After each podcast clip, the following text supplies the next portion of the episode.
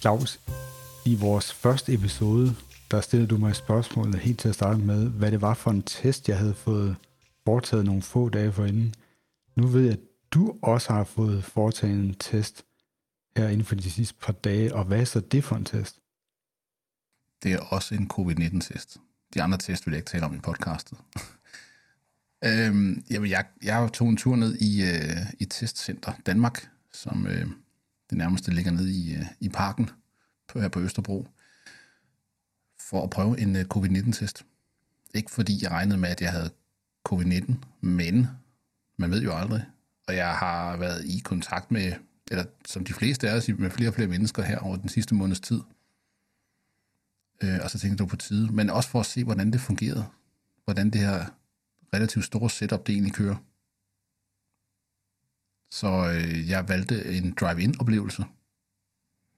Og var på mange måder imponeret over, hvor professionelt det kører. Jeg er en sokker for professionelle setups og professionelle mennesker, der får maskiner til at fungere. Øh, og, og det synes jeg, det gør. Det, øh, jeg, jeg, jeg havde lidt den samme oplevelse, da jeg holdt i kø der, som når man går, et, går ned for at stemme et folketingsvalg. At man tænker, okay, vi har mange problemer i det her land, det er der ikke nogen tvivl om, og der er ting, der ikke fungerer, men når alt kommer til alt, så kan vi godt finde ud af at organisere os og få tingene til at svinge. Og, øh, og det synes jeg, den testprocedure, den gør, der gik faktisk under et døgn, så havde jeg svar digitalt via mine øh, egen lægesystemer og via sundhed.dk. Og jeg var heldigvis negativ, jeg har ikke covid-19 på nuværende tidspunkt. Så det var en, øh, bortset lige fra det øjeblik, de stikker vatpinden ned i svæget på en, så var det en ganske positiv oplevelse. Men for at vende tilbage til den test, du fik, som jo var en antistoftest. Øh, der er sket meget på covid-19-scenen siden da. Har du tænkt nærmere over den, øh, den konklusion, du havde dengang? Altså, at du sandsynligvis har været igennem en mild covid-19-omgang, øh, men alligevel ikke slået på antistoftesten? Ja, der skete det, at øh, få dage efter vi havde lavet den første episode, så kom det første studie øh, fra udlandet, jeg kan ikke huske, hvor det var, som indikerede, at folk, der har haft relativt milde tilfælde af covid-19, faktisk efter ikke særlig mange uger kunne ende med at have ikke detekterbare øh, niveauer af antistoffer. Og det var ville jo så være konsistent med, med min hypotese, selvom jeg havde en, en, en negativ antistoftest.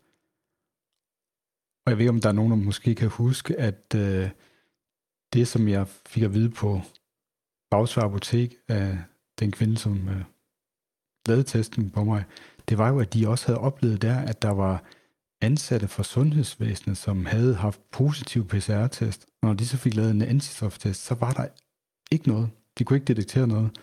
Og det er jo sådan set konsistent med de der resultater, der er, der er ved at vise sig omkring antistofferne. Det er jo også konsistent med den viden, som vi har omkring øh, coronavirus generelt. At coronavirus, i hvert fald mange former for coronavirus, ikke rigtig river så hårdt i immunforsvaret, at, øh, at man øh, genererer store mængder antistoffer, og, og de typisk forsvinder igen på et tidspunkt. Og det har man været nervøs for. Øh, det er man stadigvæk nervøs for, at de vacciner, vi så kan udvikle, øh, ikke virker særlig længe, medmindre vi udvikler en type vacciner, som ligesom angriber på en anden måde. Det skal ikke komme mere klog på, men, men coronavirus sparker ikke gang i immunsystemet på samme måde, som andre virus gør.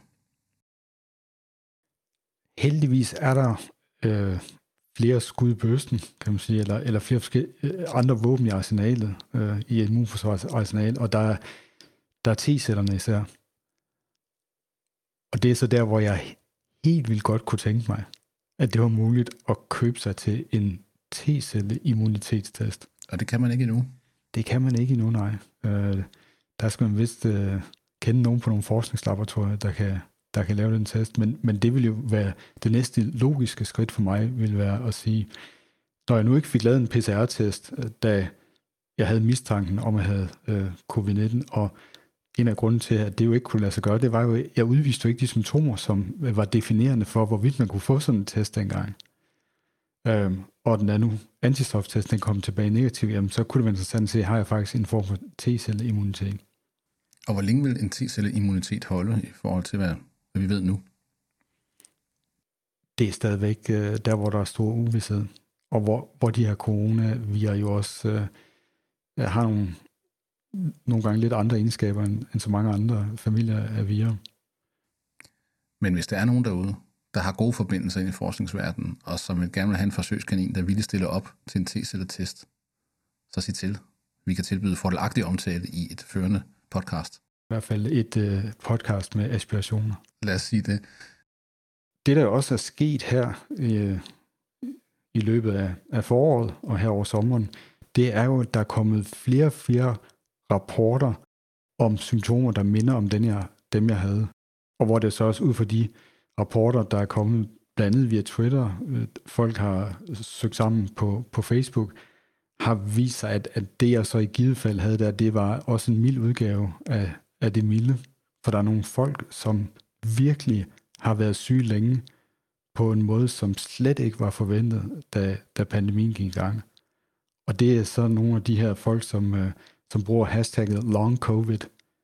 Øhm, og, og der er flere forskellige patientgrupper over, over hele verden, og også i Danmark, hvor folk er fundet sammen her, fordi den her øh, covid-19-sygdom jo så ytrer sig symptomatisk på langt flere måder, end man troede i starten, og så også har den her udbredelse i tid, som øh, heller, slet heller ikke var forventet.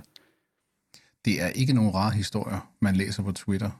Altså, vi snakker jo måneder med alvorlig sygdom, og vi snakker øh, øh, angreb på nervesystemet. Øh, vi snakker jo, og det var ret tidligt fremme, blodpropper. Øh, altså, folk, der i, i månedsvis er, og stadigvæk er voldsomt svækket. Øh, og, og man kan jo tage en, en tur på Twitter og, og læse nogle af de historier her. Selvfølgelig altid med den skepsis, man bør have over for øh, anekdotiske beviser, men der er ikke nogen tvivl om, at covid-19 gør nogle grimmere ting med vores krop, som vi ikke har set før. Øhm, øh, og, og det øh, skal vi jo tage med i vores øh, overvejelser, når vi omtaler den her sygdom, og når vi prøver at beskytte os mod den her sygdom. Øhm, det, er, øh, det, det, er, det er noget andet end, end andre virussygdomme, som vi er vant til at håndtere. Ja, det lader i hvert fald til, at den genererer de her øh, symptomer og problemer i øst og vest i en grad, som, som nogle af de andre ikke gør. Nogle af dem, vi har vendet os til. Og det, der også øh, tyder på, det er jo, at, at den, den, den kan ramme vores immunforsvar på en måde, så det, det kommer ud af, ud af balance, øh, også over den her længere periode. Hvis jeg skal tage udgangspunkt på mit eget tilfælde, så var det sådan set interessant nok, at i den periode, hvor jeg havde flere indikationer på, på en aktiv øh, infektion, der, øh, der var det faktisk mindre problematisk for mig, end det, det gik over til bagefter. Fordi det, der skete bagefter, det var det, som også bliver rapporteret som det øh, mest forekommende symptom i de her surveys på patienter, og det er simpelthen træthed og udmattelse, og pludselig træthed. Hvor at det under selve infektionen, det var, det var, det var sådan til at håndtere. Jeg vidste godt, at jeg kørte lidt måske på en knivsæt, men, øh, men jeg var ikke blevet sengelægen på noget tidspunkt. Men det, jeg blev ramt af i, øh, i slutningen af april, hele vejen igennem maj og helt ind i juni, det var sådan en pludselig træthedsudmeldelsesanfald, der minder om den lidt, vil jeg sige, skraldespandskategori af en sygdom, som er kronisk træthedssyndrom, som øh, biomedicin har øh, en tendens til at kaste folk ned i den kategori, hvis man ikke rigtig kan finde så mange andre forklaringer. Øhm, og, og, og det var sådan noget øh, for mig, der ytter sig ved, at især om eftermiddagen først på aftenen, at jeg kunne blive tvunget til at tage øh, lurer på to-tre timer, måske et par, par af dem på en dag, og så stadigvæk være totalt udmattet det kunne jo være interessant, hvis, øh, hvis de findings, vi gør nu øh, post-covid-19, eller i hvert fald de første, den første bølge af covid-19, hvis de kunne hjælpe os med til at forstå, hvad måske en del af det her kroniske træthedssyndrom, det egentlig går ud på. Måske skyldes det virusinfektion. Måske skyldes det virusinfektioner for lang tid tilbage i patientens øh, historik. Øhm, og, og det er jo også en ting, vi har talt om før øh, øh, offline, at øh, det her med at se en patients historik over et længere stræk, det med at forstå de systemiske sammenhænge og kompleksiteten hen over øh, forskellige lidelser hen over flere år, det er jo ikke noget, biomedicin gør så meget i. Der er, det er grænser for, hvad man kan udrede over for en læge på 10 minutter. Så, øh, øh, så, så de sammenhæng har man jo ikke i den grad dyrket. Nu er vi så uheldige, at vi har et kæmpestort laboratorium kørende, som vi kalder planeten Jorden, hvor millioner af mennesker bliver smittet med det skidt her. Og derfor vil vi måske se en, øh, en ny form for forskning og en lidt mere i mangler bedre rundt, en lidt mere holistisk tilgang til nogle af de lidelser, vi har haft så svært ved at sætte etiketter på før. Ja, noget, der har vist sig her på de sociale medier, det er jo, at de her patientgrupper omkring øh, kronisk træthedssyndrom, de jo så er kommet på banen og sagt, okay, nu kan det være, at I, I forstår, hvad det er, vi har prøvet at, at forklare, eller prøve at skabe opmærksomhed omkring alle de her år, og også det, at der så faktisk bliver øh, kanaliseret midler ind i forskning og undersøgelse af, hvad er det her øh, for noget, fordi nu bliver, kan man sige, covid-19-pandemien, den producerer så mange flere tilfælde af det her.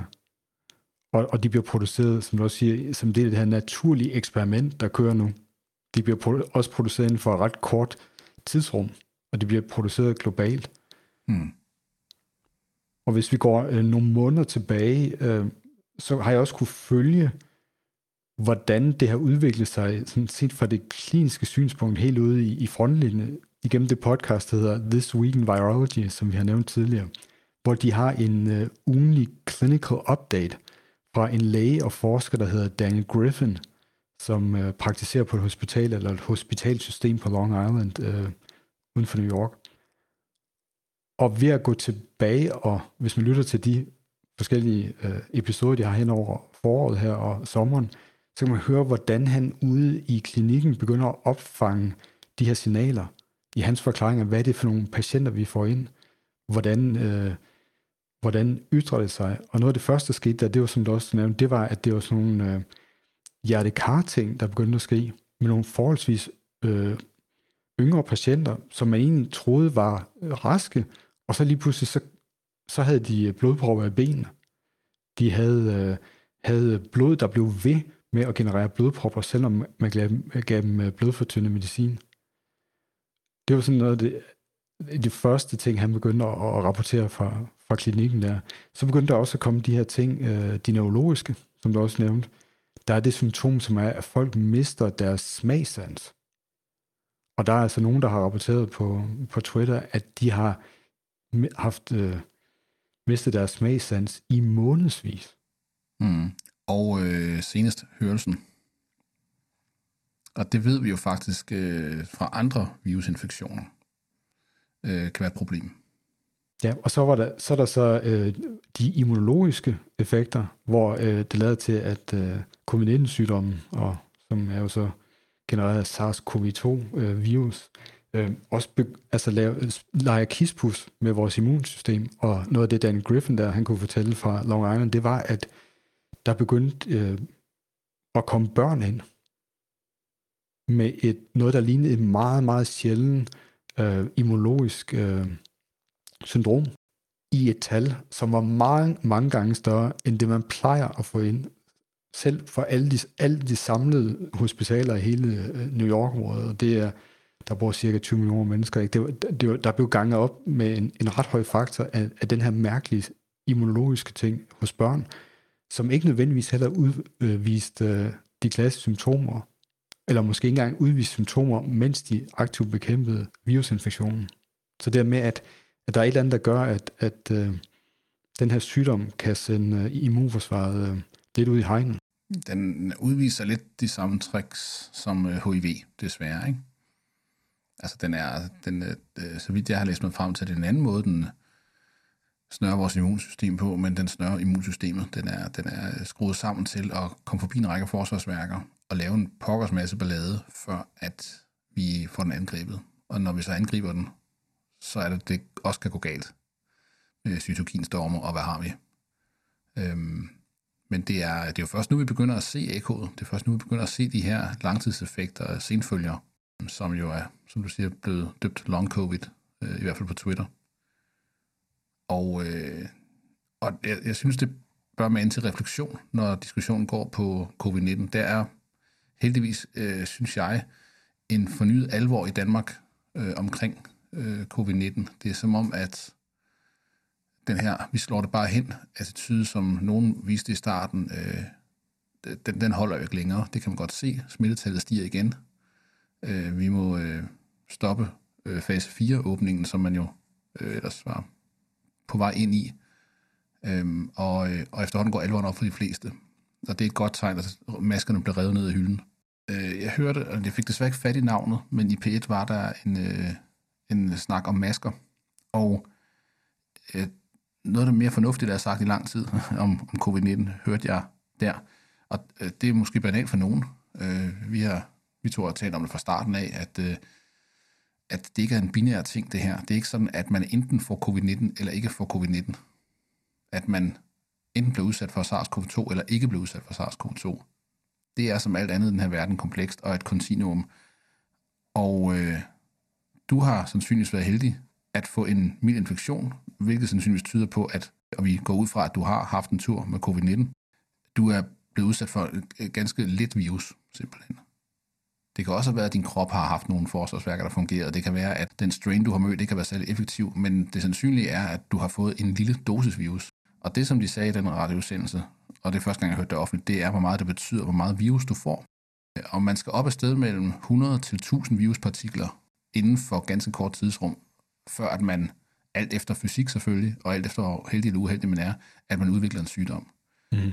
Symptomerne bliver mildere, jo mindre virus man får. Hvis man kun bliver udsat for, lad os sige, 1-2 viruspartikler, så vil man med al sandsynlighed på ingen måde opleve noget. Det, det er for lidt til, at kroppen øh, ikke kan nedkæmpe det.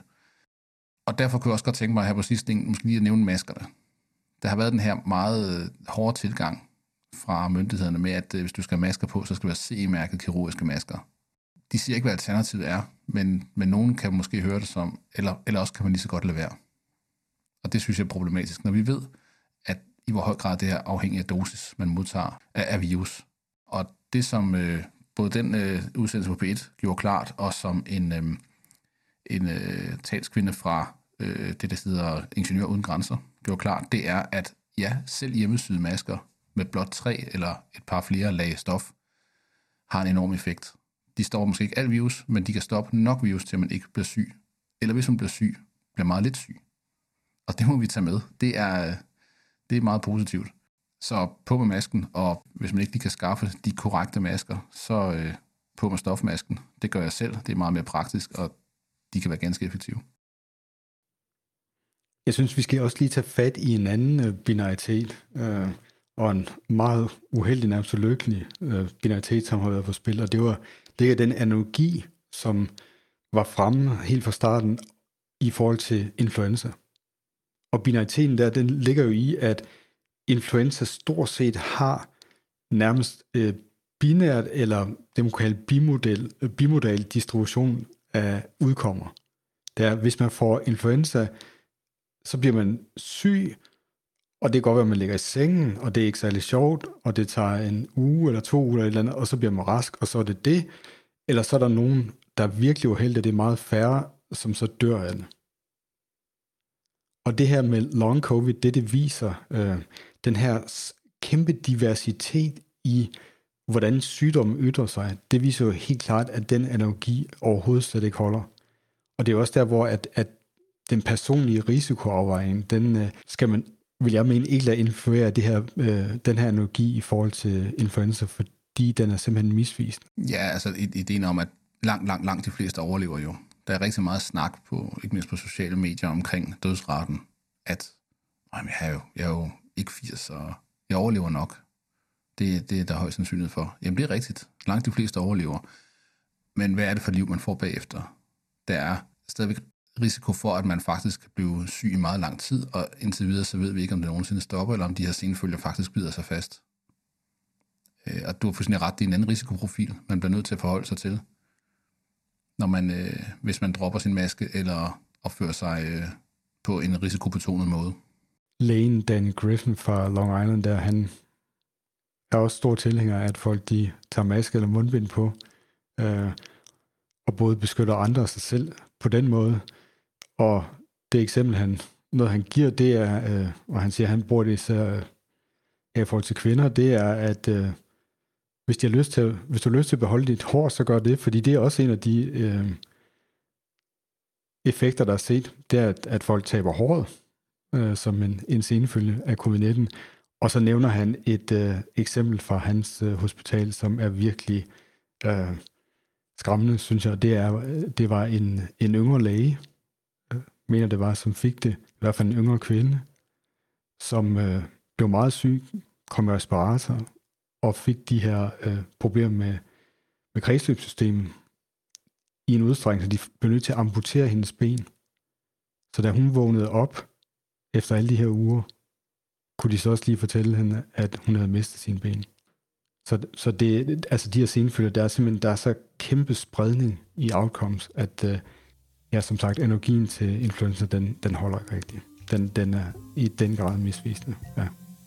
Den holder ikke en meter. Siden vi optog den her episode for ganske få dage siden, så er der, som de fleste ved, sket en udvikling i covid-19 i Danmark. Kontakttallet i dag hedder 1,4, og det er et landsgennemsnit. Det er meget værre i Aarhus, Silkeborg og Ringsted, hvor de store udbrud PT er i gang, og andre byer ligger og bobler. Der er ikke noget, der lader til, at vi kommer til at stoppe vores serie om covid-19 i pandemiens tog lige forløbig. Så følg med næste gang, vi snakker covid-19 og i næste regulære afsnit. Og husk at følge os på Twitter på snabelag Silberblom. Her poster vi show notes og kilder, og der vil også være nogle opfølgende kilder til den her episode. Vi høres ved.